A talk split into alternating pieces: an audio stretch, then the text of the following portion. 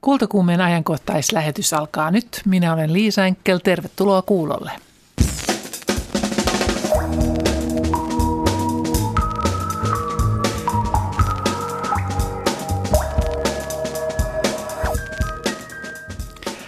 Tänään pohditaan Mäntän ja Turun musiikkijuhlien taiteellisten johtajien Niklas Pokin, Topi Lehtipuun ja Ville Matvejevin kanssa klassisen musiikkiin keskittyvien festivaalien haasteita ja ohjelmistopaineita yhä kiristyvässä taloudellisessa tilanteessa. Vieraillaan suomalaisilla toreilla sekä kuullaan kansallispuvun sekakäyttäjä Anukaarina Hämäläisen tuoreita tunnelmia kansallispuvun 130-vuotis syntymäpäiväpiknikiltä. Klassista musiikkia voi nauttia Suomessa lähes 50 eri musiikkijuhlilla. Tänään alkavat Mäntän musiikkijuhlat ja puhelimessa on nyt taiteellinen johtaja Nikolas, Niklas Pokki. Tervetuloa. Kiitos, kiitos. Terveiset Mäntästä. Tämä festivaali on siis pienen musiikkiin keskittyvä festivaali. Miten hyvin yleisöä kiinnostaa pienokonsertit? No tuntuu kiinnostavan erittäin hyvin. Meillä on nyt ö, varmaan tämän illan konsertti loppuun myyty ja huominen loppuun myyty ja ö, sunnuntainkin konsertti näyttää olevan aika hyvin. Että luultavasti sekin menee. Kyllä meillä useita loppuun myytyjä konsertteja tulee olemaan. Että ihan vaikuttaa hyvältä. Että tämähän on, Mänttä on tällainen fantastinen paikka järjestää juhlia, kun täällä on, täällä on kuvataidetta ja on museoita ja kaikkea tällaista. Tämä on hyvin vahva taidekaupunki, mutta nyt se on sitten tämän viikon ajan tällainen pianopääkaupunki. Mänttähän on kehittynyt vuosien aikana yhä vahvemmin tällaiseksi taidekaupungiksi. Ennen se ei ollut näin taidemyönteinen kaupunki. Olet itse 17 vuotta sitten ollut yksi festivaalin tämän Mäntä musiikkifestivaalin perustajista. Miksi päädytte silloin ja olette edelleen keskittyneet pelkästään pienomusiikkiin? No tietysti kun olen itse pianisti ja tämä oli niin kuin hyvin pianistivoittoinen tämä perustajaporukka, mutta siitähän se lähti siitä ajatuksesta, että kun Suomessa on, on tosiaan 50 juhlaa, joista sanoisin, että 48 on kamarimusiikkijuhlia. Ja, ja pianomusiikkifestivaaleja on oikeastaan vain Piano Espoo ja Mänttä, ja Mänttä on ainoa joka vuotinen.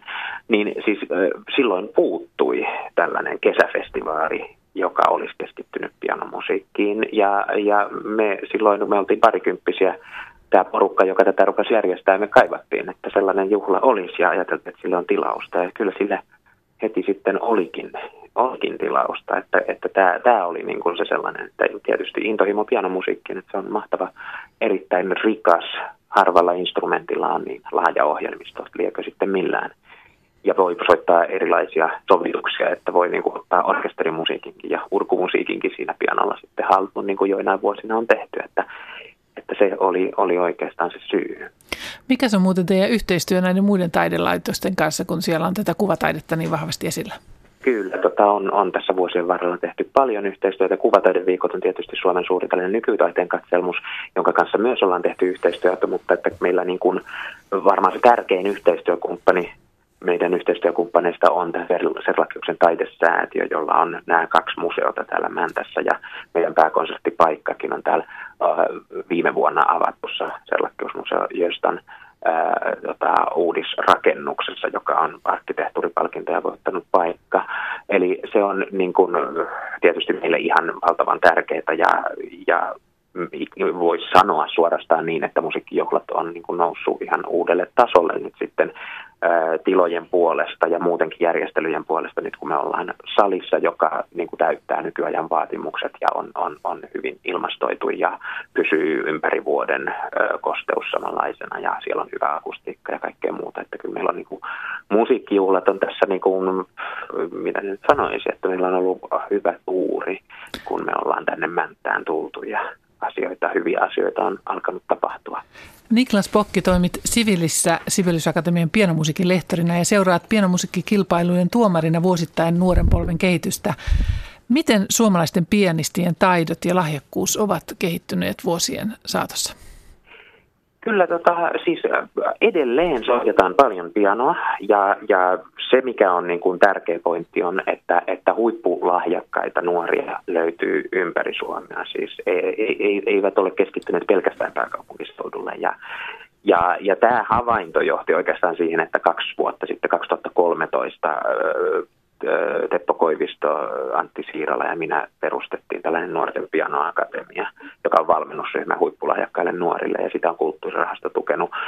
Tämä liittyy Mänttään sillä tavalla, että, että meillä on tämä Nuorten pianoakatemian kesäperiodi tällä hetkellä käynnissä tässä Mäntän lähellä. Me ollaan saatu Serlakkiuksen suvulta tällainen tila, Huhkojärven tila, joka on kansallisromanttinen tällainen aarre oikeastaan, jossa ei hirveän moni ole käynytkään, mutta, tota, mutta että meillä on siellä sellaiset, siellä on Matti Raikkalli opettamassa ja Teppo Koivisto nyt tälläkin hetkellä, että, että tämä, on, tämä on se sellainen yksi tulema siitä, että, että on, on niin kuin päässyt seuraamaan sitä, että miten, ja sitten tietysti yritetään Mäntä musiikkijuhlien kanssa yhteistyössä vaikuttaa siihen, että nuori polvi pääsisi entistä enemmän esille ja saisi entistä enemmän mahdollisuuksia sitten siihen, että suomalaisen pianismin tulevaisuus olisi mahdollisimman hyvä. Kiitoksia Nikolas Pokki ja hyviä juhlia sinne Mänttään. Kiitoksia kovasti. Tosiaan klassista musiikkia voi nauttia runsaasti suomalaisilla musiikkijuhlilla. Ja tänäkin kesällä niitä on nautittu yli 50 eri juhlilla. Mutta miten rakennetaan sitten vuosi vuoden perään niin kiinnostava ohjelmisto, että suuri yleisö kiinnostuu ostamaan lippuja? Turun musiikkijuhlilla ohjelmiston taiteellista johdosta on viimeiset viisi vuotta vastannut Topi Lehtipuu ja seuraavat viisi vuotta samaisten juhlien taiteellinen johtaja on Ville Matvejev. Tervetuloa kumpikin lähetykseen. Hei. Kiitos. Topi on, on Turussa ja Ville on täällä Pasilassa. Topi Lehtipuu, olet toiminut Joroisten ja Turun musiikkijuhlien taiteellisena johtajana ja nyt eh, siirryt ensi vuodesta alkaen Helsingin juhlaviikkojen taiteelliseksi johtajaksi. Miten musiikkijuhlien ohjelmisto rakennetaan niin, että se on taloudellisesti korkeatasoinen ja taloudellisesti kattava? Ähm, joo, siis ähm, kunkin musiikkijuhlan ohjelmavalinnat tietysti riippuu paljon siitä, että minkälaisessa ympäristössä toimitaan, siis konteksti, on ratkaiseva hirveän monella eri tavalla se, että mitä siinä kaupungissa tai, tai pienessä pitäjässä tapahtuu muuten ympäri vuoden ja toisaalta minkälaisia tiloja siinä, siinä kaupungissa on. Siis tiloja, missä voidaan järjestää konsertteja. Nyt jos puhutaan Turusta, niin, niin Turussa on aika aktiivinen ympäri vuoden tapahtuva to, musi, siis tote, musiikkikulttuuri, joka on hyvin aktiivinen ympäri vuoden. On Turun Filharmoninen orkesteri, joka, joka järjestää paljon konsertteja ja pitää huolta ikään kuin omasta tontistaan. Ja sen lisäksi on valtava määrä erilaisia musiikkitapahtumia. Että tässä kontekstissa ää, Turun musiikkijuhlien ohjelman rakentaminen ikään kuin väistämättä sitten suuntautuu siihen, että, että pyritään luomaan klassiselle musiikille siitä ympärivuotisesta tarjonnasta poikkeavia tapahtumia joko konserttipaikkojen valinnalla tai niin, että tuodaan sellaisia artisteja paikalle, joita ei sitten ympäri vuoden kuulla ja aika usein sitten ulkomailta. Tämä on niin hyvin tämmöinen niin karkea, karkea tapa niin kuin sen ohjelmisto, ohjelmistosuunnittelun lähtökohdaksi. Tietysti se rahoituksellisesti se on, se on hiukan sama juttu, että, että yleisö, yleisö tietysti kiinnostaa se, mikä, mitä ei sitten siinä, siinä ympäri vuoden tapahtuvalla kaudella kuule. Se, on yksi, yksi asia, mutta olennaista tietysti on sitten on, on sitten rahoitus. Ihan, että, että meillä on ollut onni. Turun kaupunki on ollut meille hyvänä tukijana jo pitkän aikaa joustavana sellaisena ja, ja lisäksi kaikki yhteistyökumppanit, jotka on lähtenyt mukaan musiikkijuhlien toimintaan se on niin kuin hyvin, hyvin niin kuin moni, monimuotoinen matriisi, se on, siinä on monta, monta lähestymistapaa ja, ja tota, ja tavallaan voitaisiin järjestää ohjelmasarja tämän kysymykseen, tähän kysymykseen kattavasti vastatakseen. Villemat BF, sinä olet suomalainen kapellimestari, säveltäjä ja pianisti. Toimit myös Jyväskylän Sinfonian ylikapellimestarina, Kroatin kansallisopran musiikillisena neuvonantajana ja päävierailijana Riekassa. Tämän lisäksi olet vuonna 2013 perustamasi New Generation Operan taiteellinen johtaja ja ensi tammikuusta lähtien olet Turun musiikkijuhlien johtaja. Sinulla täytyy olla poikkeuksellinen ajanhallintakyky. Miten raivaat tilaa Turun musiikkijuhlille? Äh, joo, se tietysti kuulostaa noin lueteltuna kovin runsaalta määrältä asioita, mutta, mutta tietysti äh, kalenterisuunnittelussa helpottaa hirveän paljon se, että, että tota, tämä kapellimestarin työ ikään kuin on hirveän synergistä, oli se sitten oman orkesterin kanssa, operatalon kanssa tai sitten festivaali tai muiden vierailuorkesterien kanssa tapahtuvaa. Se on tavallaan niin kuin hirveän helppo keskittää tiettyihin aika, aikaperiodeihin ja mulla on, on itselleni hirveän suuri joustavuus sen suhteen, että milloin mä niitä töitä teen. Ja nyt kun puhutaan sitten tästä jo oikeastaan jo osittain vähän ensi vuoden osalta jo alkaneestakin työstä ää, su- taiteellisen suunnittelun ja johtamisen osalta, niin sitä on itse asiassa hirveän helppo silottaa, silottaa tota, ympäri vuotta, koska käytännössä taiteellisen johtajan työ tietysti vaatii läsnäolo festari, festivaalin aikaan, mutta sitten se on, siinä on ympäri vuotta sitten erilaisia pisteitä, joissa sitten, sitten yhdessä ää, toiminnanjohtajan ja toimiston kanssa sitten suunnitellaan näitä kokonaisuuksia. Ja sitä pystyy tekemään hirveän paljon myös etätyönä sähköpostitse ja, ja puhelimitse.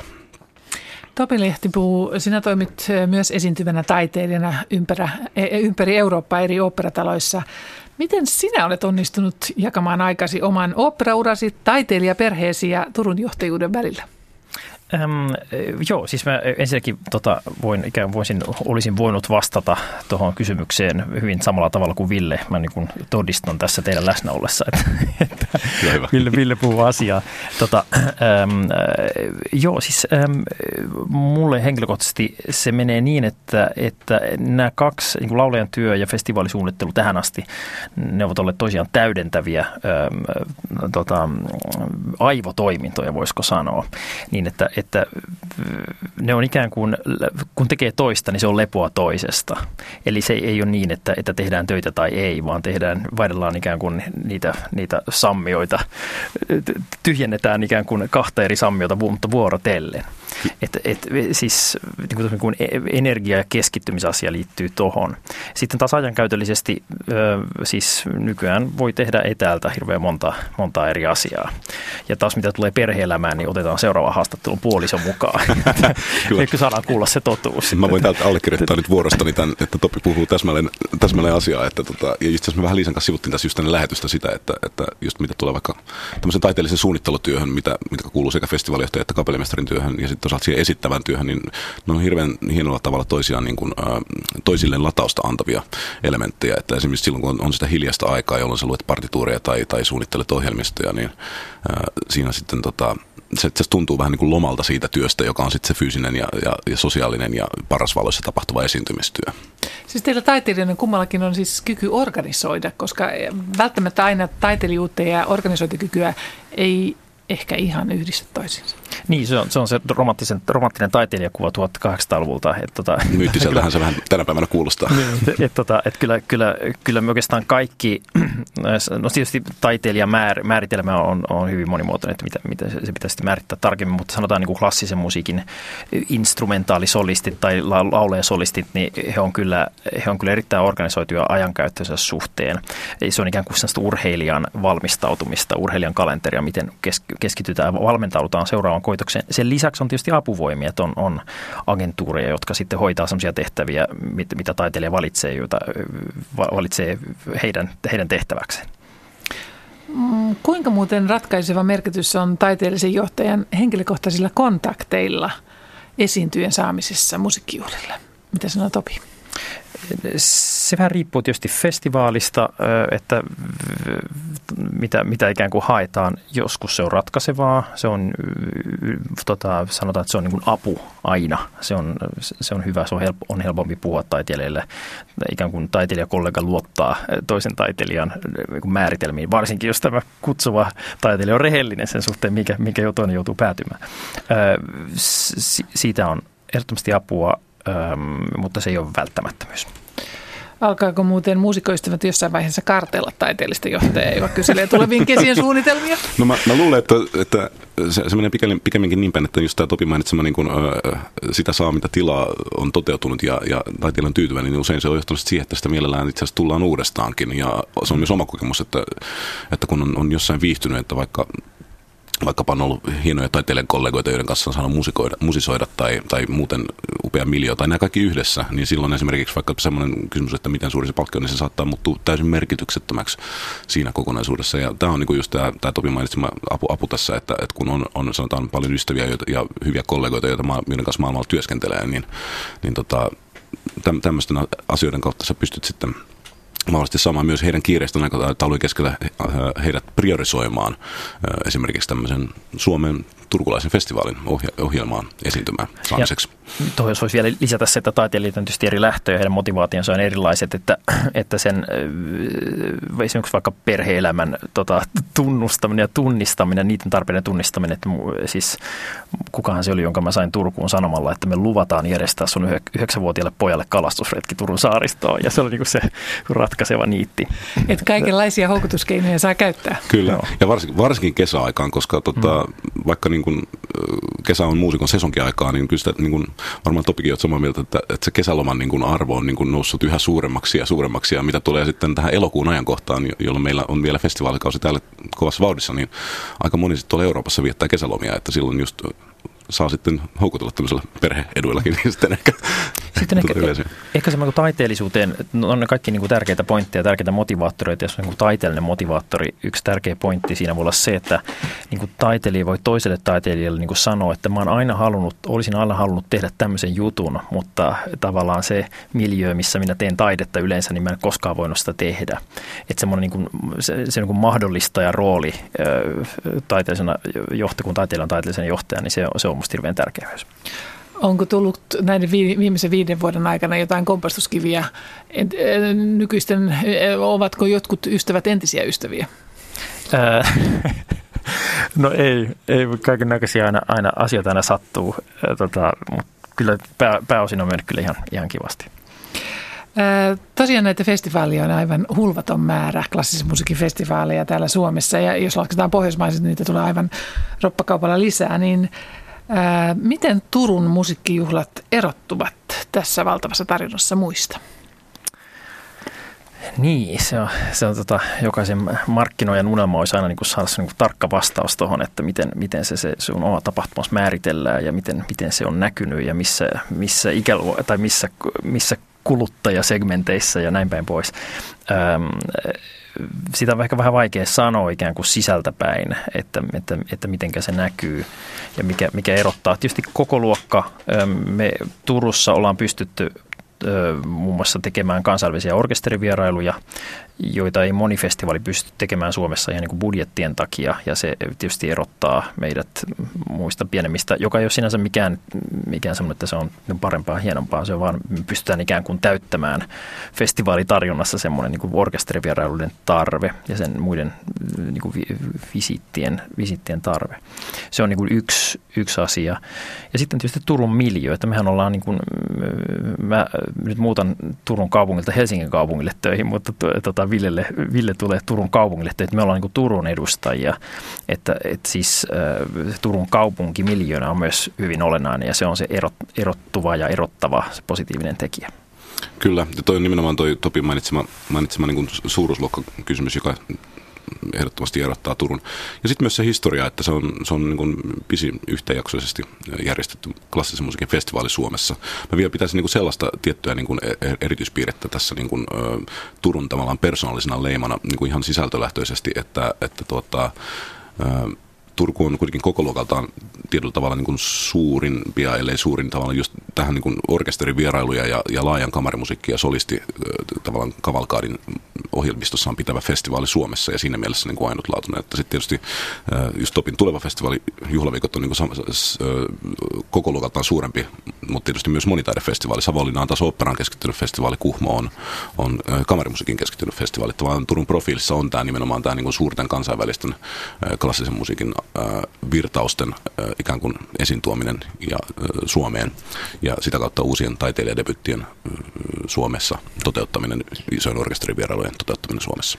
Puhuitte kumpikin tässä orkesterivierailusta ja huomenna tosiaan Euroopan kamariorkesteri eli Chamber Orchestra of Europe johtajana Sakari Oramo konsertoi siellä. Ja kustannukset liikkuvat aika huikeissa summissa. Jostain luin tuolta, että 400 000 hujakoilla – jossain vaiheessa oli tämä budjetti. Turun musiikkijuhlin budjetista saadaan noin 15-20 prosenttia sponsorointivaroissopimusten kautta. Mistä loput varat tulevat Topi Letpuu? Turun kaupungilta ja pääsylipuista ja muutamalta muultakin yhteistyökumppanilta. Opetusministeriöltä myös. Ja opetusministeriöltä. Että niin kuin, se on suunnilleen se, se paletti. Klassisen musiikin kohdalla tuntuu hyvin usein sopimattomalta puhua sen kustannuksista. Sehän on taidetta, klassista taidetta, mutta kysyn silti, että miten kauan ja miksi klassista musiikkia tulee tukea julkisin varoin? Mä olen kokenut sen niin, että, että demokraattisessa yhteiskunnassa kaikkien taidemuotojen pitää olla kaikkien saavutettavissa. Ja klassinen musiikki vaan on kallis taidemuoto ja meillä on se hyvä tilanne, että kuka tahansa pääsee kuulemaan korkeatasosta klassista musiikkia kohtuuhintaan. Joo, ja sitten todellisesti vielä toisaalta sit se, että Suomessa niin kuin klassinen, klassisen musiikin investoidut julkiset varat on ehkä niin kuin kustannustehokkaampia investointeja, mitä, mitä tämä julkisilla varoilla tehdään, että, että, että yhtä euroa vastaan saa kyllä huomattavasti vielä paremman, paremman tavalla ja laajemman, tavoittavamman tuoton kuin moneen muuhun, muuhun tota, investoitavaan rahaan. Että meillä on hyvin, hyvin pienillä budjeteilla toimivat organisaatiot ja loppujen sitten meidän kulttuuribudjettikin on vain muutamia prosentin, sadas, prosentin kymmenyksiä, kymmenyksiä koko valtion budjetista, että siinä mielessä sitä rahaa ei hirveästi ole Suomessa julkiselta puolelta kuitenkaan sitten – kulttuuriin laitettu ja sitä käytetään se, mikä sitten on, niin se käytetään kyllä tosi tehokkaasti. Oli sitten kyse festivaalista tai operasta tai, tai sitten sinfoniaorkesterilaitoksesta. Meidän, meidän klassisen musiikin puolella sitten kaikki muut kulttuuriinstituutit siihen päälle. Mutta jos puhutaan musiikin eri genreistä, niin, niin siinä tuntuu joskus olevan hyvin monenlaista mielipidettä siitä, että, että miksi klassinen musiikki saa julkisia varoja niin paljon.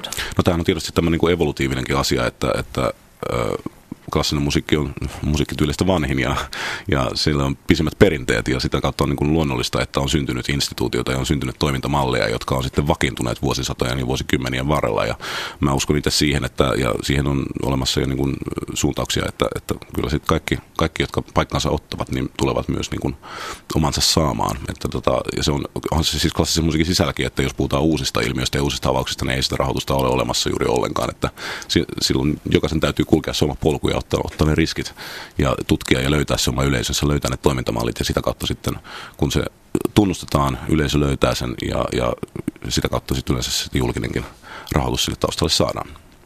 Uusista ilmiöistä puhuit tuossa Ville Matjeves, niin, niin itse olet... Ää, ähm, äh, pitänyt poikkitaiteellisuudesta ja, ja käyttänyt muun muassa kännykkäkameroita näyttämällä. Ja, ja sinua kiinnostaa kaikenlainen kokeellisuus. Miten sinun kaudellasi on odotettavissa Turun musiikkijuhlilla? Joo, kyllä tosiaan tämä, uskon, että tullaan liikkumaan hyvin monenlaisissa rajapinnoissa jatkossakin. Myös Topin kaudella on liikuttu tosi mielenkiintoisissa niin rajapinnoissa eli taidemuotojen välillä. Ja, ää, ää, on olemassa niin kuin, paljon sellaista niin kuin, tutkittavaa erilaisten tota, teosformaattien, esitysformaattien välillä, erilaisten tyylilajien sekoittamisen välillä. Koko ajan syntyy uusia ilmiöitä musiikin alalla, jotka on äärimmäisen kiinnostavia indie-puolella ja kevyen musiikin puolella. Erilaisia uusia niin kuin, loistavia tähtiä, jotka on kiinnostuneita monialaisesti musiikin tekemisestä, ei vaan niin kuin siihen oman fakkiutuneen genrensä kanssa, sekä niin klassisen kuin, kuin kevyen musiikin puolella, että erilaiset niin kuin, esimerkiksi DJ, joiden niin kuin, työn nykyään muistuttaa hirveän paljon sellaista niin kuin säveltäjän ja ää, niin kuin, tuottajan työtä, ja, jotka, jotka työskentelee niin, niin monimutkaisella instrumentilla, että se niin vastaa melkein klassisen musiikin säveltäjän työskentelyä, niin, niin näitä, näitä niin kuin ympäri maailman koko ajan enemmän ja enemmän nousee esiin, ja sitä kautta alkaa sitten syntyä, syntyä uusia tavallaan niin kuin ilmaisutapoja. Ja se, mikä minua kiinnostaa, on myös se, että kun näitä kokeillaan, niin alkaako niistä sitten syntyä tavallaan sit uusia, uusia niin kuin polkuja myös tähän klassisen musiikin traditioon. Tavallaan niin kuin myös sitä säveltäjän näkö, työn näkökulmasta itse aina, aina välillä pohdin, että, että tota, ei tämäkään, aina, aina jotkut, joskus puhutaan, että klassinen musiikki on niin kaavoihin kangistunutta ja se on aina tehty samalla tavalla, se on museaalista, mutta kun nyt katsoo kaikkia näitä virtauksia, että, että mitä, mitä maailmalla tapahtuu, niin itse asiassa kyllä, kyllä tässä on niin kuin musiikin sisälläkin tapahtuu mielenkiintoista evoluutiota koko ajan. Topi Lehti puhuu, mikä on ollut itsellesi onnistunein poikkitaiteellinen kokeilu sinun Turun musiikkijuhlien johtajakaudellasi? No niitä on niin monta, että niitä ei voida tässä luetella. Tota, yksi? Tota, tota, yksi, äm, ä, joo, nyt, jos nyt vaan nostetaan, siis täytyy ensin niin kuin, niin kuin muistaa, että, että siis ä, se semmoinen kuin uudistamisen tarve sekä kuin lankea festivaalille sen takia, mitä mä tuossa niin alussa, ä, mä alussa viittasin, että se riippuu, riippuu kontekstissa, että Turun Turun kulttuurielämässä niin kuin, se, on, se on se, mitä, mitä, mitä festivaalin täytyy tehdä. Se, niin kuin se, on, se, on, se on yksi päätehtävistä, mutta sen lisäksi tietysti tehdään hyvin perinteisellä kaavalla olevia konsepteja. Mutta siis äm, niistä uudistavista yksi, mikä on ollut minusta onnistunut, on ollut Hellun Hellalla niminen äh, tilaisuus, joka, joka yhdistää lead-konserttia, tieteellistä luentoa ja talk showta, jonka teemana on aina ollut yksi tunne, jota käsitellään sekä ihan, ihan tiukan psykologisen tutkimuksen kannalta että sit lead-musiikin kannalta. Ja sen kuin kommunikointimuoto, tavallaan musiikin tekeminen on erittäin laadukasta, mutta, mutta siitä puhutaan siinä samassa tilanteessa, sitä kommunikoidaan hyvin laadukkaasti. Niin Turkuhan on tosiaan yliopistokaupunki monella tavalla ja monenlaisia yliopistoja siellä, niin te olette siis onnistuneet saamaan sinne tiedemiehiä musiikkijuhlille luennoimaan. Kyllä joo, ja oikeastaan tieteen ja taiteen kohtaamiseen ollaan itse asiassa kehitetty ihan omat ollaan saatu, saatu luotu ihan oma tapahtuma nimeltään Abuagora, joka, joka perustuu siis niin kuin laajemmin taiteen, ei pelkästään musiikin, mutta kaikkien taiteiden ja tieteiden vuoropuheluihin. Yksi asia, jota olen miettinyt tässä klassisen musiikin suhteen ja näiden juhlien suhteen on, että kun musiikkihan on universaalista ja niissä kuuluu kuitenkin aina kulttuurit, niin miksi musiikkijuhlilla keskitytään lähes yksinomaan länsimaalaiseen taidemusiikkiin? ainakaan ei turumusiikki olla pelkästään. Niin, muistuu tässä mieleen itsekin, itsekin sellaisen, että tuossa oli juuri, taisi olla turumusiikki pari vuotta sitten tilannut ö, suomalaista säveltäjältä intialaisille muusikoille teoksen. Joo. Ja miltä se kuulosti? Joo se, joo, se oli kiinnostava. Siis Eero Hämeenniemi sävelsi, ähm, sävelsi kappaleen, jonka, jonka tota, työnimi oli viisi virtuosia lavalla, niitä oli itse asiassa kuusi. Eli kaksi intialaisen karnaattisen musiikin, eli lounais-Intian karnaattisen musiikin tota, solistia soittivat ensin omaa musiikkiaan, sitten Metafor, Jousi Kvartti soitti Bartokin kvarteton, ja sitten lopuksi kuultiin sävellys, joka oli tehty näille molemmille. Ja ää, Eero Hämeenniemi, joka on ansioituneesti silloittanut näiden kahden musiikkulttuurin väliä, niin, niin sai siitä jotakin erittäin kiinnostavaa aikaiseksi. Ja siinä oli jälleen olennaista se, että sitä, sitä, sitä, siinä konsertissa puhuttiin sen lisäksi. Nyt niin kuin tasoittaa myös sitä, sitä, sitä tai yritin silloittaa näitä kahta kulttuuria myös, myös puhumalla. Ja toinen, ihan toinen tämmöinen niin kuin, toinen ikään kuin ei pelkästään länsimaiseen perustuva musiikkia, niin mikä on länsimaista musiikkia nykyään? Se on kyllä postmodernin kulttuurikentän hyvä kysymys, että, että niin kuin tämmöinen niin kuin cultural causal chain, se on niin kuin, ikään kuin kult, miten kulttuurien eri ilmiöt leviää, niin ne on, se, se ketju on niin nopea nykyään, että on hyvin vaikea määritellä. Klassinen musiikki tietysti länsimaista, mutta jos, jos joku tekee jatsia, jossa on vähän enemmän niin kuin, sanotaan niin kuin klassisia vivahteita, no onko se länsimaalaista musiikkia vai onko se niin kuin afrokuubalaisen musiikin uusi, ö, tota, uusi näkökulma vuonna 2015. Se, niin kuin määritelmät on hirveän vaikeita, Kyllä. mutta, e, mutta, mutta siis ainakin Turun musiikilla on, on, on tehty paljon Kyllä, tuota, ja muita kulttuureita. Ihmisethän liikkuu myös nykypäivänä hirveän paljon maasta toiseen ja sopeutuu uusiin kulttuureihin ja vaihtaa kansallisuuttakin. Et Suomessakin on hirveän paljon esimerkiksi suomalaistuneita säveltäjiä, jotka on tulleet ulkomailta ihan Amerikkaa myöten, myöten tänne tekemään työtä ja ovat niin kuin rakastuneet tähän maahan. Ja, ja näin se vaan menee tässä, tässä maailmassa. Sitten toisaalta niin kuin länsimainen taidemusiikki on niin kuin, historiallisesti semmoinen iso kaanon ja sieltä löytyy niin valtava määrä, materiaali, määrä materiaalia jota, ja hienoja teoksia, joita, joita on edelleenkin syytä kuulla, ihmisten kuulla. Että tota, sen takia niitä siellä ohjelmistossa esitetään. Ja sitten toisaalta myös on hirveän suuri määrä ihmisiä, jotka haluaa kuulla juuri näitä teoksia. Ja tämä on toisaalta sitten taas festivaalille mun mielestä nimenomaan hieno, hieno tavallaan haaste ja meille pohti sitä, että miten me voidaan tavallaan tämän päivän tässä maailmassa, avoimessa globaalissa maailmassa, jossa kaikki, kaikki tyylit niin fuusioituu ja kulttuurit fuusioituu, sitten toisaalta on sitä kitkaa, kitkaa sitten tästä fuusioitumisesta johtuvien, niin miten me voidaan tavallaan valjastaa se energia just tämmöisten niin uusien teosten ja uusien yhteen liittymien toteuttamisen kautta sitten festivaalin ohjelmassa. Että meillä on niin tavallaan se verrattuna normaaleihin ympärivuotisiin organisaatioihin semmoinen vähän isompi joustavuus siinä. Niin, kumpikin puhutte hyvin positiivisesti tästä, kuinka klassinen musiikki uudistuu, niin ää, miten sitten musiikkijuhlien ohjelmistoja voidaan uudistaa, sillä yleisöhän on usein aika konservatiivista. Miten saatte houkuteltua uudet ihmiset tämän uudenlaisen klassisen musiikin pariin? Mä oon huomannut tuolla Jyväskylässä työskennellessäni sen, että tota, ää, useinhan se, se ongelma on se uusi musiikki, niin sitä niin kuin pelätään. Kun on, ja mis, miksi sitä pelätään, niin on, on, on se, että on, on joku huono kokemus sitten siitä, että, että joku teos nyt on sattunut olemaan ohjelmistossa, joka ei ole miellyttänyt, ja sitten siitä on tehty johtopäätös, että kaikki uusi musiikki on ihan hirveätä, että ei sitä voi kuunnella. Se, mitä mä oon itse tavallaan niin kuin just tässä ohjelmistosuunnittelun näkökulmasta pyrkinyt tekemään, että pyrin tarjoamaan aina, aina sellaista, sellaisia uusia kokemuksia, joihin itse hyvin vahvasti uskon ja joihin, joihin myös luotan, että, että hyvin moni muu ihminen pystyy samaistumaan siihen kokemukseen. Eli toisin sanoen etsii semmoisia, en tarkoita, että niin kuin helpompia, mutta että semmoisia lähestyttäviä teo, teoksia ja sitä kautta pystyy luomaan luottamuksen yleisöön ja oppii tuntemaan yleisönsä ja yleisö oppii myös tuntemaan tavallaan sen tavan suunnitella. Ja kun näitä, näitä hienoja kokemuksia tulee enemmän ja enemmän, yleisön on myös helpompi lähestyä sellaista, mitä ei tunne ennalta. Entä? Tämä on se tavallaan keino, millä päästään tavallaan sitten, että kun tarjotaan jotain uutta, uutta niin ihmiset sitten vuosien saatossa sitten konservatiivisetkin nostavat sen paremmin.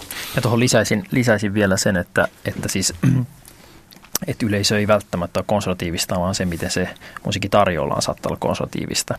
Että, että ihminen pystyy aika, aika, olemaan aika avomielinen, jos sinne annetaan hyvät puitteet. Ja jos se, jos se uusi kommunikoidaan hyvin, kommunikaatio voi olla tietysti Kyllä. monenlaista. Meitä on niin moneen lähtöön, että on ihmisiä, jotka, jotka, jotka sanoo, että minä haluan kuulla vain Brahmsia ja minä en tykkää mistään muusta. Ja sitten kun toisaalla heille soittaa jotain vähän uudempaa Schönbergia niin, ja kertoo, että hei, tässä on tämmöinen hieno juttu, niin he toteavat, että onhan tämä sittenkin ihan kaunista. Ja niin, käsitykset muuttuu, kun keskustellaan ja tämä dialogi on myös yksi kiinnostava elementti tässä työssä.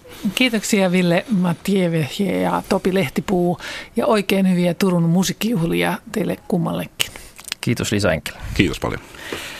Suomalainen tori, tori, suomalaista torimaisemaa tallennetaan parhaillaan, sillä torit ovat edelleenkin meidän suosimia kokouspaikkoja. Nyt niiden luonnetta tallennetaan elokuun loppuun asti jatkuvassa valokuvauskilpailussa, jonka tuloksia nähdään muun muassa suomalaisen kulttuurin festivaaleilla Yhdysvalloissa.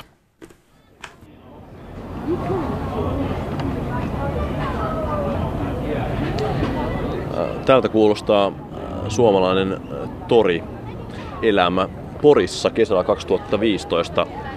Torielämään kuuluu tietysti torikahvit ja vieressäni istuu äh, taiteilija ja tutkija Niilo Rinne. Miten luonnollisesti tätä Porin toria nyt kun tässä ympärille katsellaan?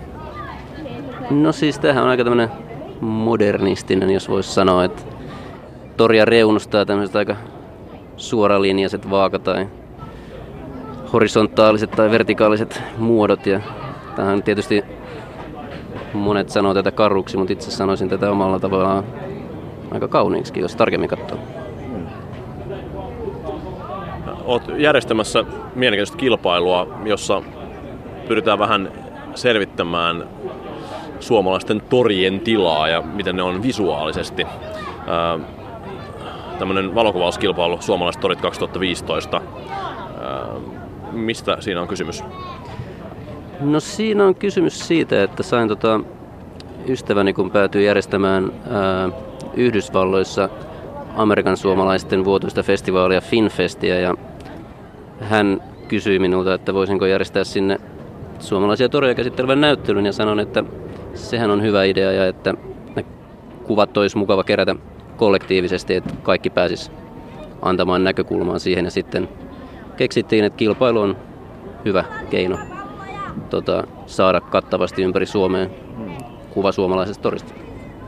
Niin, minkälaisia kuvia siinä oikeastaan haetaan? Pitäisi ne olla kauniita laajoja kuvia jostain katolta otettuna vai, vai jotain äh, nakkikioski jonoja yöllä? Minkäla, minkälaista kirjoa siinä haetaan? Tämä oli hyvä kysymys ja siis toi Tämä itse asiassa vähän tota, avautuu kahteen suuntaan sen takia, että tässä on, tota, tässä on toisaalta taiteellinen aspekti. Pyritään tavoittaa sitä torin henkeä kaikkien valokuvauksen suomien mahdollisuuksien kautta. Mutta sitten tässä on toisaalta tämmöinen vahvemmin dokumentaarinen ulottuvuus, mikä tulee sen kautta, että tässä on yhteistyössä museovirasto, joka sitten valikoi näistä lähetetyistä kuvista kansalliseen kuvakokoelmaan valokuvia, eli osallistumalla tähän kilpailuun saattaa jättää jälkensä Suomen kulttuurihistoriaan ja sitä kautta meidän kansalliseen perintöön. Niilo Rinne, onko jotain sellaisia ihan yllättäviä toreja, mistä, mitkä ehkä ihan ensimmäisen tulisi mieleen? Mikä voisi olla semmoinen tori Suomessa, joka ei postikorteissa niin usein vilahtelet?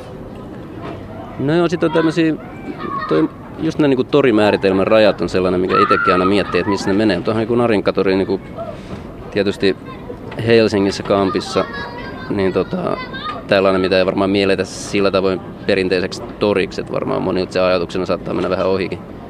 Et e, ensimmäiseksi ajatellaan just porkkanoita ja tomaatteja ja kurkkuja ja niin edespäin, mutta et, tokihan nykyään sitten vähän tosi pop-up-henkisiäkin toreja, että laitetaan johonkin ää, lähiön pihalle ja niin edespäin, mutta et, kyllä niitä varmaan tulee mieleen, jos miettii pidemmän. Et siinä on ne jotkut raja-alueet on ja toivoisinkin, että ihmiset käyttäisivät tavallaan luovuutta ja miettii, että mikä se tori on ja missä se torin rajat sitten kulkee lopulta. Et kuinka kauas tori leviää tavallaan siitä torin selkeiden rajojen ulkopuolelle jollain tavalla se torin henki. Tässä on tosiaan elämää. Tässä on tämmöinen erääseen suosittuun peliin perustuva leikkipuisto vieressä. M- miten tämä on vaikuttanut Porin tori, että tähän on tullut tämmöinen hökötys? Joo, se oli mielenkiintoinen tämä mobiili, suosittu mobiilipelin ää, leikkipuisto, mikä tota on tähän, tähän tuli. Kyllähän se aiheutti aikanaan, koska tämän kyseisen ää, yhtiön johtaja on alun perin ymmärtääkseni täältä Porista, niin tota, kyllähän se aikanaan vähän herätti mielenkiintoisia reaktioita, koska tämä on kuitenkin aika tällainen suoraviivainen ja ehkä vähän ainakin talvisaika aika sellainen pimeän oloinen ja ei niin rehevä ja tavallaan muotokieleltä ja värikäs ympäristö ja sittenhän tulee tällainen hyvin värikäs lasten leikkipaikka, niin kyllähän se oli. Mutta kyllä se itse sitä myös kriittisesti tarkasteli, mutta kun kas kummaa, kun kummipoika ja veljeni perhe tuli paikan, niin sinne ne lapset rynnit. Ja tuossakin se on täynnä, täynnä lapsia. La, la, lasten perspektiivi tähän asiaan on vähän toinen kuin aikuisten mm. perspektiivi. Ja lapsillakin on oma torinsa. Sitten mm. ikä, eri ikäluokilla eri näkökulmatoreihin. Ja tori on sinänsä mun mielestä hieno paikka siinä, että sen ehkä näyttäytyy siinä. Että ne ei välttämättä ole kovin koherentteja kokonaisuuksia, mutta siellä on vähän jokaisella jotain. Hmm. Torit on nyt tapetilla kilpailus. Kenen järjestämä tämä kilpailu nyt on? No minun ihan henkilökohtaisesti ideasta se lähti, mutta ö, olin erittäin riemastunut siitä, kun soitin ö, ensin kameralehteen, että lähtisivätkö he tätä tota, promoamaan ja mukaan siihen. Ja sieltä lähdettiin hyvin, hyvin nopeasti, sanot, hyvin nopeasti ymmärtää, on hieno aihe. Sitten soitin museovirastoon ja kysyin, kun halusin jollain tavoin, että kun tämmöinen kilpailu järjestetään, että sitten se dokumentaatioarvo, mikä näissä kuvissa on, niin tultaisiin myös tallentamaan johonkin, että se ei jäisi vaan omille kovalevyille. Ja sieltä sitten myös innostuttiin museoviraston kuvakokoelmista, että joo, että he näkivät sen potentiaalisen arvon siinä ja he lähtivät mukaan ja sitten tota, vielä Tori- ja markkinakaupan keskusjärjestö oli myös tyytyväinen, että tällaista tehdään ja he on, he on lähtenyt myös, myös mukaan. Ja sitten tietysti kun palkintoja aloin metsästämään, niin myös positiivinen vastaanotto oli monessa paikassa. Ja saatiinkin yli 2000 euroa edestä palkintoja tähän sitten eri, eri puolilta. Ja tosiaan tästä tullaan tota, rakentamaan tämmöinen niin sanotusti paikkasidonnainen näyttely sitten sinne Buffalon festivaalien yhteyteen se on vähän vielä auki, mutta saattaa olla niitä kuvia sitten saatetaan laittaa ää, kauppojen ikkunoihin tai tehdä jonkinlainen juliste kokoelma niistä tai niin on vähän monenlaisia mahdollisuuksia, mutta siinä se levittäytyy festivaalin yhteyteen sitten. Näytetään amerikkalaisia, että näin toimii suomalainen tori. Joo, se on just tämä niin mielenkiintoinen tässä kilpailussa on se, että koska aika useinhan tuommoisessa ulkomaille suuntautuvassa viestinnässä niin aika usein näytetään tietynlaista kuvaa Suomesta ja sit, sitten kuitenkin se on muutakin ehkä kuin mitä markkinoidaan. Ja sittenhän tästä on äärimmäisen mielenkiintoinen just siinä, että miltä vaan se löytyy se semmoinen tietty tasapaino, missä ollaan kuitenkin rehellisiä siinä, mitä, mitä, mitä Suomi, suomalainen tori on, mutta sitten kuitenkin myös osataan tarkastella sitä monesta kulmasta. Mä odotan, odotan suurella mielenkiinnolla sitä, kun saa vihdoin ne kaikki kuvat eteen ja alan käymään niitä läpi. Tai aletaan käymään meidän Jurun kanssa. Meillä on itse asiassa hieno Juru siinä. Niin tota, se, se tulee olemaan erittäin mielenkiintoista.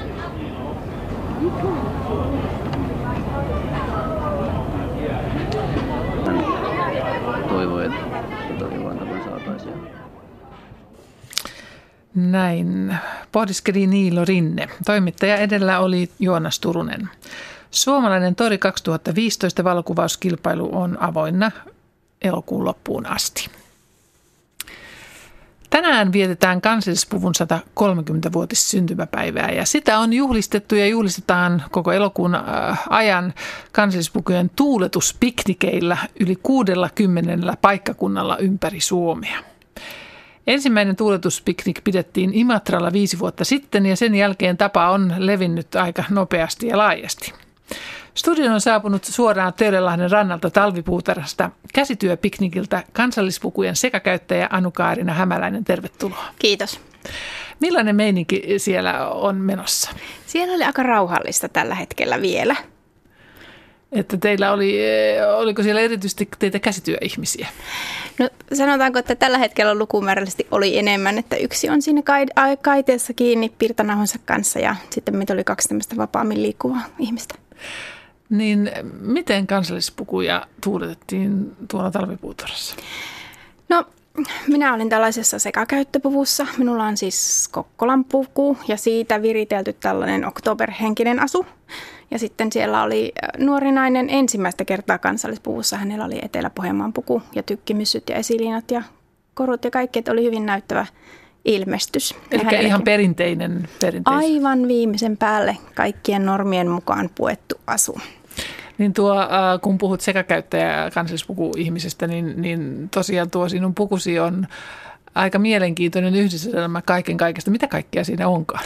No siis minä lähdin tänä aamuna kotoa ja sitten minä ajattelin, että tässä on nyt yhdistetty tavallaan tällaista 80-lukulaista romantiikkaa. Täällä on tämmöinen proderattu mekko. Sitten minulla on Kokkolan hame ja liivi, jotka on irrotettu toisistaan. Nehän voi hankkia liivihameena. Ja sitten minulla on peräpohjolan puusta otettua tämmöistä reunakin nauhaa tällä vyötärössä ja häthätää tämän tänä aamuna ompelin tämän asun kasaan. Tosiaan äh, tänään voi nähdä tuolla kaupungeilla eri paikoissa niin sekä kansallispukuja että kansanpukuja ja muinaispukua. Mikäs näiden ero nyt olikaan? No kansanpukuahan meillä näkee, no katsomaan tuonne Hakaniemen torille, jossa on eurooppalaisesta ja maailman näkökulmastakin poikkeuksellisia.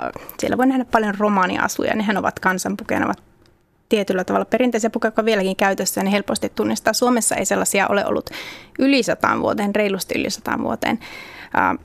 Ne oli semmoisia talonpoikaisväestön juhla-asuja tavallaan, minkä perusteella sitten on nämä kansallispuut rakennettu. Kansallispukuhan on sopimusta. Se on nämä alkuperäiset esikuvat ja niiden perusteella sitten nykykäyttäjä niitä käyttää. Siis mitä tarkoitat sopimus? Eikö se ole niin, kuin niin semmoinen puku, jota ennen, jossa ennen kuljettiin ja oltiin? Ja... Varmasti parhaimmassa tapauksessa on, koska kansallispukuraatihan on tehnyt 80-luvun, 70-luvun lopulta 80-luvun alusta hirveän paljon sellaista työtä, että selvitetään, että mitkä oikein oli ne esikuvat ja mikä oli historiallinen tapa esimerkiksi tehdä jotain. Ja sitten tarkistetaan, että tämä tarkoittaa pukujen tarkistamista. Että aikaisemmin on voitu esimerkiksi minun puku, peräpuolen puku, mikä mulla on, niin se koko puku on rakennettu yhden liivikankaan palasen perusteella, joka on löydetty Hyrynsalmelta ja Hyrynsalmi on Kainussa. Niin sitten voin vähän päätellä, että miten ne on niin aikanaan. Niitä on suunniteltu ja sommiteltu hyvin monella tavalla. Mm. miksi Anu-Kaarina sinua kiinnostaa kansallispuvut? Haha. No tämmöiset kansallishenkiset asiat ja kansallisromantiikka ja nationalismi on hirveän kiinnostavia.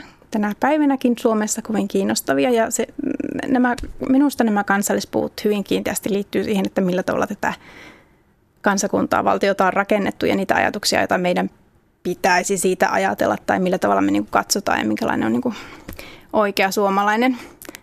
Hyvin mielenkiintoisia asioita. Ja sitten lisäksi se käsityö, että kun vaatteet ovat nykyään hirvittävän halpoja, niin halpoja, että edes maapallo ei sitä kestä, miten halpoja ne ovat. Ihmiset puhuu vaatteesta rätteinä. Minulla on päällä vaatteita, joita mä en voi hävittää. Nämä ei ole käsin tehtyjä, mutta ihmisillä on käsin tehtyjä kansallispukuja. Ja ne tavallaan kertoo siitä ajasta, kun saattoi kestää ehkä kaksi-kolme vuotta jonkun hameen tekolampaiden kasvattamisesta kankaan kutomiseen ja värjäämiseen, että se on kiehtovaa. Niin. Ne on sitten käytännössä kuitenkin niin nämä vaatteet aika kalliita ostaa ja hankkia. Ne on kalliita ja vaatteiden pitäisikin olla kalliita. Kyllä kaikki luonnonmateriaalit on kalliita ja niin vaatteiden pitäisi ylipäänsä olla kalliita lähtökohtaisesti ihmiset arvostaisivat niitä huomattavasti enemmän ja osaisivat pitää niistä parempaa huolta. Mutta nykyään kun niitä tehdään näillä autenttisilla menetelmillä, kansallispuku ammattilaiset kutoo oikein, niin kuin ne on siihen aikaan kudottu, niin sitä pyritään tekemään semmoista niin kuin mahdollisimman oikein historiallisten lähtökohtien mukaan, niin se työ on silloin niin hidasta, että ei voi ajatella, että tämmöistä pitäisi tehdä urakkapalkalla tai ilmaiseksi. Mutta niitähän saa kyllä Lahdesta sitten Suomen perinnetekstiili siellä koneellisestikin valmistaa sitten kansallispukukankaita. Että kyllä niitä saa sikäli vähän edullisemminkin ja kirppiksiltä. Niin ja pu, pu, pukujahan ennen tehtiin sillä että ne kesti koko ihmisen elämän. Joo, ja aika monilla on sekin nuorena, jonka tänään tapasin, niin hänellä oli hänen äitinsä vanha puku, jonka hänen tätinsä on tehnyt, vai peräti äidin täti. Että ne on aika monesti sukupolvelta toiselle seuraa. Hamehelman pituushan muuttuu, mutta jos ei sitä halua tiivisti seurata, niin sitten voi tavallaan käyttää muodista riippumatta kansallispukuainea. Vähän muokata sitä ja kunnostaa eteenpäin. Olet itse niin kiinnostunut tästä käsityöalasta, että opiskelet sitä Kyllä. ihan vallan. Niin, niin mikä kansallispuvussa on erityisen kiinnostavaa? Kyllä se on se kansallispuvun, se poikkeaa niin kaikesta muusta vaatetuotannosta ja kaikesta, oikeastaan se on, sehän on vähän niin kuin suomalaisuuden univormu. Että kyllähän se niin kuin tietää, kun pukeutuu kansallispukuun, niin se on hyvin selvä merkki, vaikka sitä ei alettaisi erittelemään, että mitä kaikkea sä olet nyt halunnut päälle se pukea, mitä merkityksiä sulla siinä on. Mutta se on poikkeuksellinen näin niin kuin pukeutumisen tutkimuksen kannalta minusta. Sanoit tuossa vähän hieman aikaisemmin, että sinua kiinnostaa nationalismi ja, ja, ja, ja suomalaisuus. Miksi nuorta naista kiinnostaa nämä asiat? Mm, no naisen kuvakin on muuttunut. Se on, siis kansallispukuihin liittyy aika pitkälti myös semmoinen, kansatieteessä on puhuttu siitä, että entisaikojen äidit oli poikkeuksellisen hyvä kauneuden taju. He osasivat rakentaa ja sommitella ja muoto oli täydellinen ja värit olivat täydellisiä ja osasivat tehdä kaikkia käsin ja sitten vaan ollaan menty sitä alaspäin. Ja nyt oikeastaan hyvä, että osataan sukkaa parsia. Minusta se on jännittävää. Sellainen kuin meidän pitäisi olla, että me oltaisiin niin kuin tavallaan oikeita suomalaisia, että voitaisiin niin kuin, oltaisiin taitavia. Naisen pitäisi olla jollain tavalla taitava ja pitäisi olla tietynlainen ja esiliina pitäisi olla ja siveästi tykkimissä ja kaikkea. Ja se tuntuu vaan kiusalliselta ja hirvittävän hauskalta ravistella niitä normeja. Lähetysikkunassa puhutaan, että kansallispuvut ovat kansan sielun peili. Onko näin? Ihanaa. Um, Kansakunnan ihan kansallispuku ammattilainen Soja Murto jaksaa toistaa tuolla meidän salaseurassamme internetissä jatkuvalla syötöllä, että jokainen saa ajatella kansallispuvusta ihan mitä haluaa, käyttää sitä niin kuin haluaa ja kenelle tahansa mitä hyvänsä merkitseekään, saa ajatella mitä vaan. Mun mielestä sillä on hauska leikkiä tavallaan oman menneisyyden historian, omien sukujuurten suomalaisille tärkeiden asioiden kautta. Suomen Deidon kanssa voi leikkiä kansallispuun kautta ja muokata sitä semmoiseksi kuin nykynainen on tänään. Niin Suomi neito, mutta entäs miten on nämä Suomen urhot? Näkyykö niitä tuolla piknikillä ollenkaan? Ei ollut kyllä valitettavasti. Ei ollut komeissa asussa? Ei ollut kyllä nyt, mutta olettaisin, että siellä osakunnan piknikillä, joka alkaa kello 16 Hesperian puistossa, niin siellä voisi olla. Ja Seurasaaressa lauantaina. Niin, ja toivotaan, että ympäri maata löytyy näitä miehiä. Millainen, äh, jokaisella puvullahan on oma äh, herraskainen, äh, herran asu. Joo. Niin, niin millainen asu tuohon sinun pukuusi sointuisi? Minä en tiedä, onko periaatteessa Kokkolan puvulla miesversiota, en muista. Mutta kun mulla on tämmöinen Oktoberfest-henkinen, niin mä ottaisin ehkä, mä en tiedä mitä mun mies sanoisi, jos mä ehdottaisin hänelle, että pueppas nahkahousut ja henkselit, että lähdetään. Mutta eikö tässä ole Oktoberfestiin vielä vähän aikaa? On, on, hän että hän niin kerkee valmistautua henkisesti. Se on kunnon sekakäyttöä sitten. Kiitoksia Anu-Kaarina Hämäläinen ja Kiitos. oikein hyvää kansallispuvun päivää. Samoin. Kultakuumen Sanelman ja Salmeen päivä lähetys alkaa olla tässä. Huomenna Kultakuumeessa kysellään, kenelle taide kuuluu. Museot, galleriat ja kirjastot ovat viime vuosina innostuneet arkistojensa avaamisesta ja arkistoista. Toivotaan avattavan kaikki ne taideteokset, joita tekijänoikeus ei koske. Tavoitteena on, että näistä materiaaleista tehtäisiin erilaisia sovelluksia, joilla teokset tuodaan kiinnostavasti ihmisten käyttöön. Avoimuuden taustalla on ajatus siitä, että taide kuuluu meille kaikille. Arkistojen avaamisesta on keskustelemassa Sanna Marttila Aalto-yliopistosta, Kiasman verkkomediasuunnittelija Janne Heinonen ja mediaaktiivi Liisa Sorous.